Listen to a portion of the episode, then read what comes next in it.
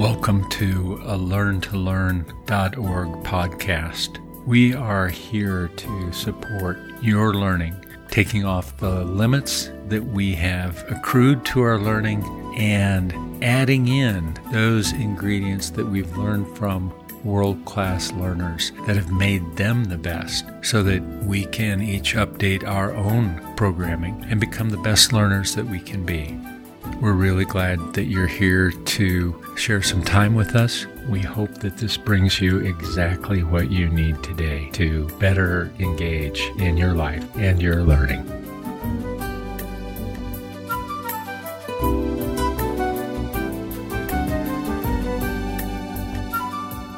Welcome once again to Learn to Learn. We say again and again, learning is everything. It is the root of life. It's one of the fundamental differences between animate and inanimate. Those of us that are animate, all life learns. I look out my window today and I watch the birds learning, figuring out today where's the food, Where's the best place to nest? What's the weather? How do they best survive? How do they place their nests? How do they raise their families? We're always, all of us, learning. Some of us much more than others. There are those who are dynamically alive, and there are those who have just sort of fallen in a rut, or one of what some people would call the living dead. None of us really want to do that so often we just don't know how to change, how to go to the next phase or stage, how to learn further. One of the biggest issues with that is what keeps us from learning. We're also going to very actively explore how to make learning easier, better, more successful. Today, once again, we're going to explore how to overcome certain limitations so that learning becomes more available. It's a bit like if you have a car that's not running well, maybe the first thing you want to do is figure out why it's not running well and fix that. Sure, you can hobble along with a fuel injector that's not working well or even a flat tire. We do so much better when we pay attention, notice where our limits are, and upgrade those. So, one of the obstacles for so many of us is the feeling of being overwhelmed. That sense that there's just too much to do, or what we have to do is beyond our capacity, a sense of I can't, a sense that I would rather look in a different direction than face what's in front of me. So we want to start with thinking about the very mechanism of overwhelm. This is a very interesting topic because a lot of the internal structure of this, the way we represent overwhelm, what happens in our brain, in our pictures, sometimes conscious, more often subconscious or unconscious, is everything is over us. If we have a paper that we have to write, we think of it as bigger than us, above us, insurmountable, in some way beyond our capacity. So there are a number of ways that we can approach that, taking that clue. If we go, okay, it's over us, bigger than us, beyond us, what does that suggest that we can do? Well, right away, what happens for most people is that they have a sense or a picture that, as we've said, these things that seem overwhelming are bigger or beyond us. What happens when you think about something that seems a little overwhelming to you if you simply make it smaller? Again, if it's a paper that you have to write or a project you have to complete or even a meal that you need to make. Uh, you have friends coming over, but it just seems to be more than you can take on. What happens if you see the whole thing as being smaller? What does that change in terms of the feeling that you have? What does it change in terms of your motivation, your approach to this? Now let's try another experiment.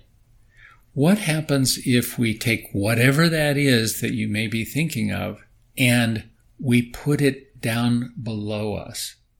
I often think of this as putting it at sort of desktop level. What does that do? How does that change your perspective? How does that change your response to getting on with this? Okay, notice.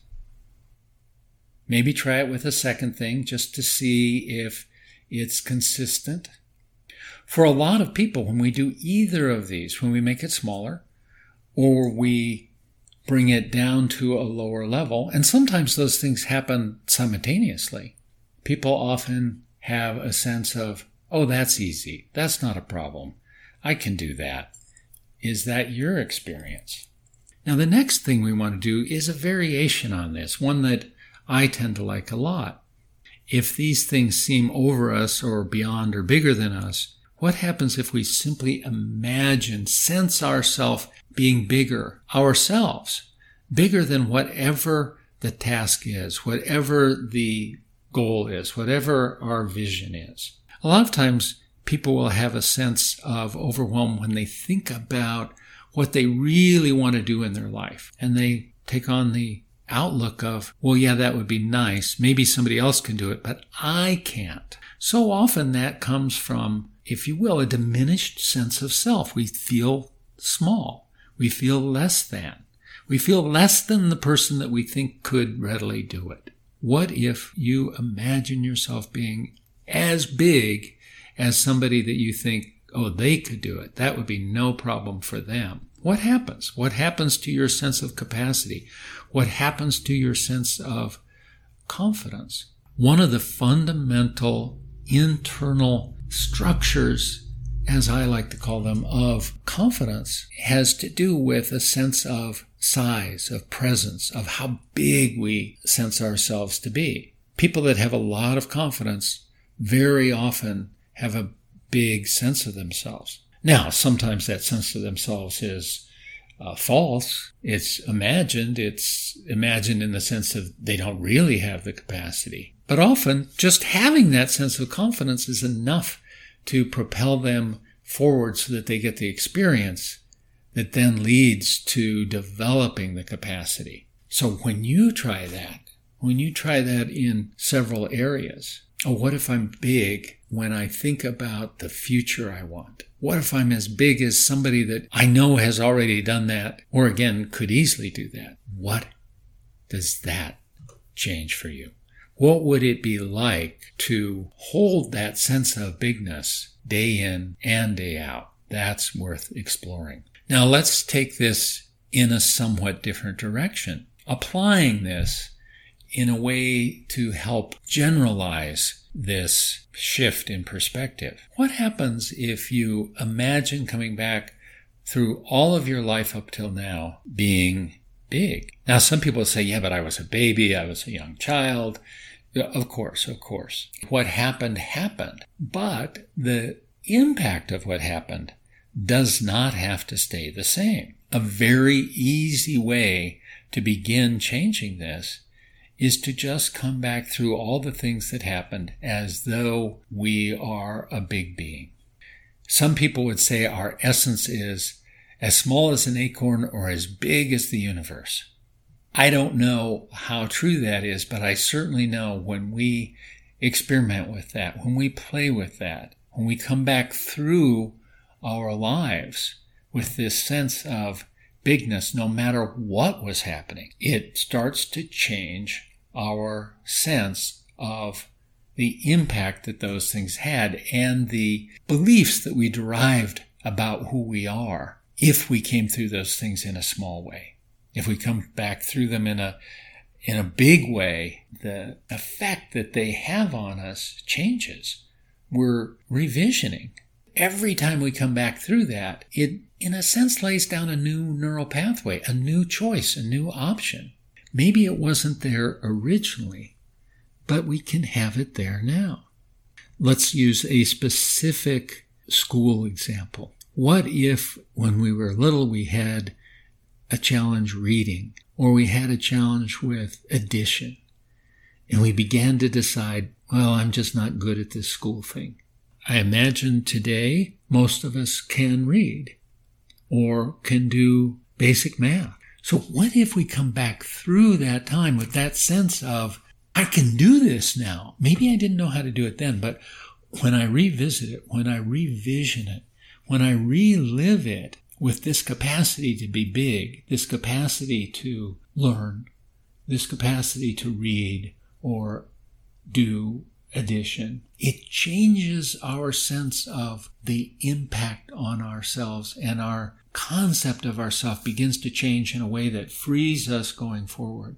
And as we were applying just a couple minutes ago, doing this repeatedly, each time we do it, the effect of it tends to go deeper and becomes more believable. In a sense, it's not what happened to us that most matters, but it's what we made of what happened to us what we imagined that it meant about us. You know, if I had trouble doing arithmetic and I went, oh, well, you know, I'll catch on eventually. That's the same experience if I was having that same trouble and I went, well, see, I'm stupid. Same event. We imagined the meaning of it in a very different way. That's what we're changing. Now, a lot of us will go, well, yeah, I know that. Great. Now apply it. Go back to a time when learning was a challenge for you in whatever area. Could have been school, could have been in a different area.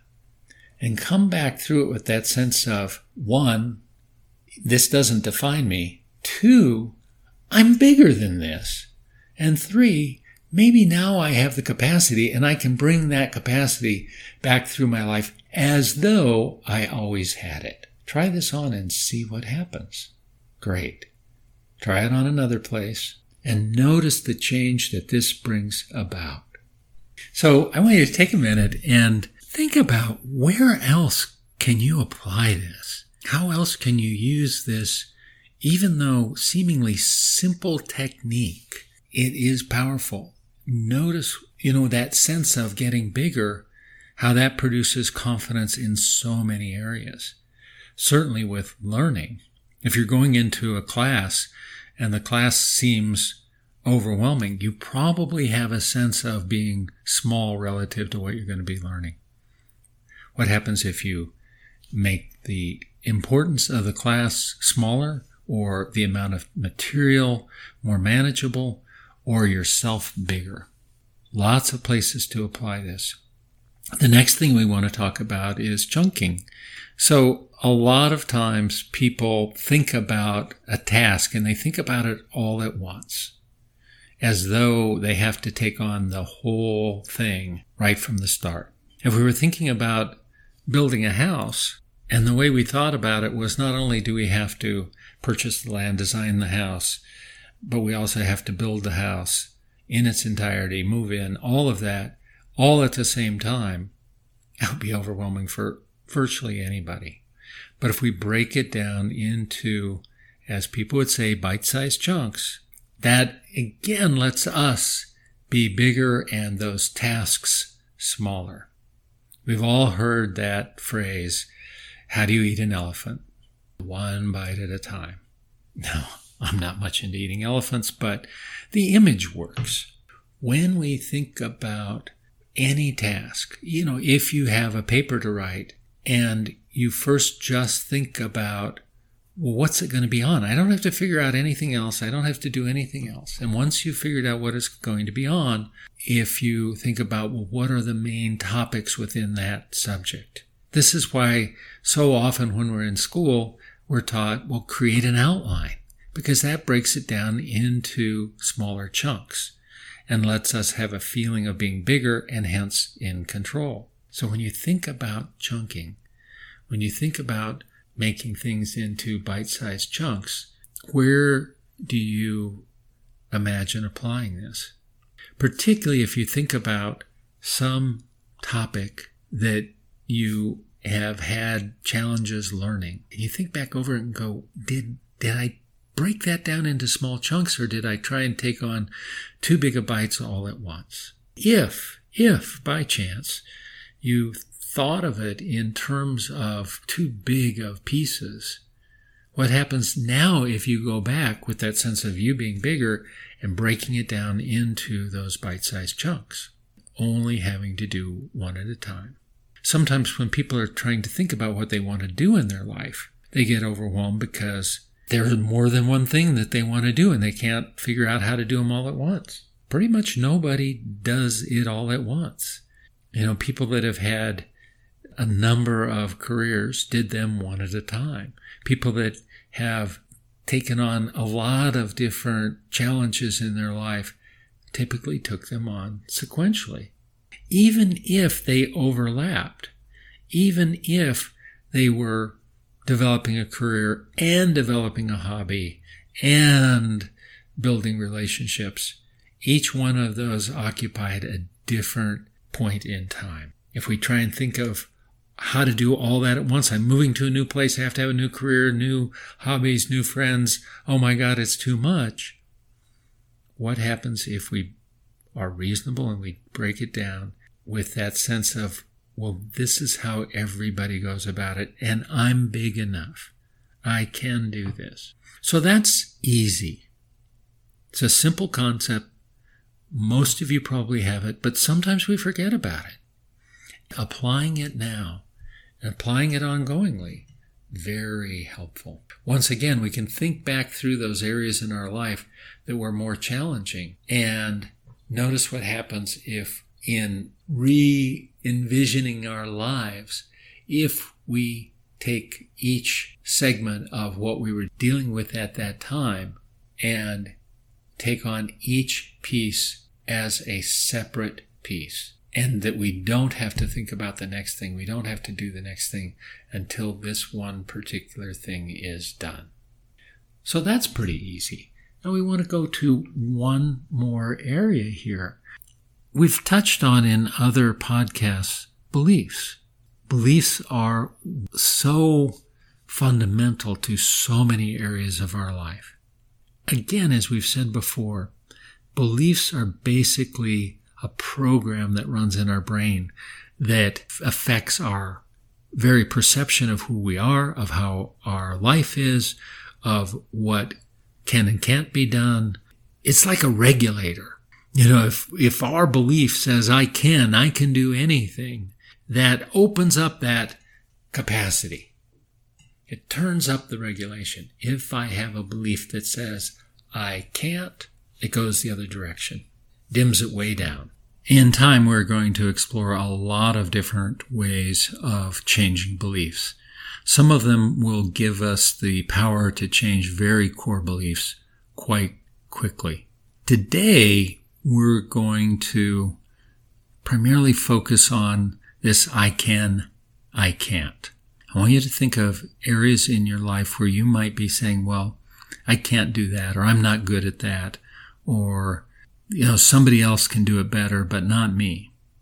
When we think about that, I can't, or I'm not enough, or I'm not good enough, I want you simply to go back to that area, wherever that is taking place in your life, wherever it's limiting. And as we've done in other podcasts, I want you to go, what would it be like if I was somebody that knew that I could, that I'm capable, that I'm enough? Step into their life, their perspective, their way of meeting things, and bring that to your own life.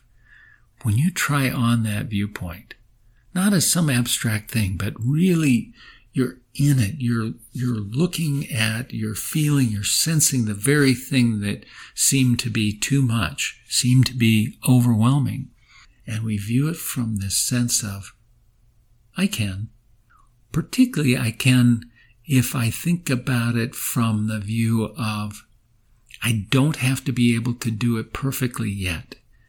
I can break it down into steps, into chunks. I can do a step at a time. I can, if I'm thinking about, you know, moving to some foreign country and I don't know the language. I'm thinking about moving to China and I don't know Mandarin and it all seems like scratches on paper to me and I can't even hear what they're saying. What if I bring it down to just the first step? Let me learn a word. Let me learn another word. Let me learn the character for one of those words with that sense of confidence, that sense of being bigger than the language you're learning, with this capacity to build up piece by piece by piece. The same way that a baby does when they learn their own native language. They hear it, they hear it again, they hear it again, they hear it again, and somewhere in their brain, they start to fit the pieces together, a piece at a time. What happens when you do this with whatever area, whether it's a language, whether it's uh, facets of a new career, whether it is a subject that stymied you in the past, and you break it down into those bite sized chunks while trying on this perspective of, I can. One more step in this that we're going to add, and that is, as we've mentioned before, when we say we can't, that is really the result of other underlying beliefs. I can't because a common one is in the realm of school and learning. I can't because I'm stupid, and I'm stupid because in fifth grade, Mrs. So and so, Mr. So and so gave me a bad grade on this test or on this paper, and other people seem to get it, and that means something about me. And what happens if we apply this same process and we go back to that time in fifth grade or whenever it is for you with that sense of, I don't have to get it all at once. I don't even have to get it at all. That doesn't determine whether I'm smart or not. But for our purposes, what if we just say, I'm just going to take one small part of that and work on that until I have that small part. And then I'm going to add the next one with this sense of being bigger than whatever the subject was, whatever the challenge was. Just being bigger as we come to that event where we decided that we weren't enough or we were stupid or whatever, just being bigger, how does that already change the interpretation? What does that do relative to the difference between the experience we had and the meaning that we gave it? How does this let us, let you shift that meaning? That sense of, oh, that doesn't really tell me about me.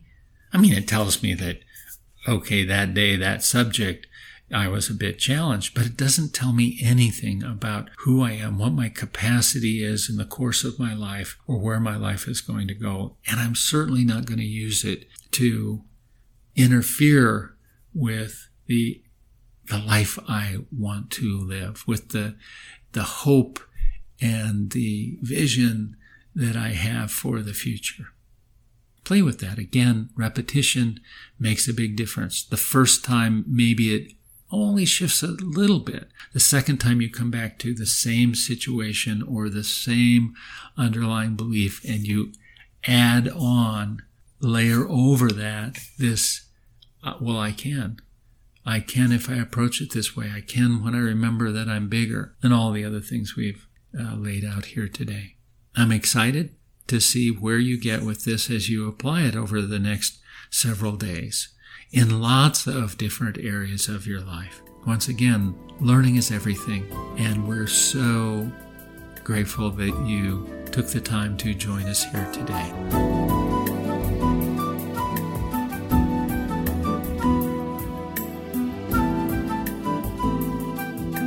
Thank you for listening. Our purpose is supporting your capacity to learn and to attain all that you can imagine. We hope you use the perspectives and exercises that we have shared. Feel free to send us questions, ideas, experiences that might benefit our listeners via learntolearn.org, L E A R N T O L E A R N.org. Finally, Please help others by sharing our link with your friends, family, and other loved ones, since how you learn is how you live.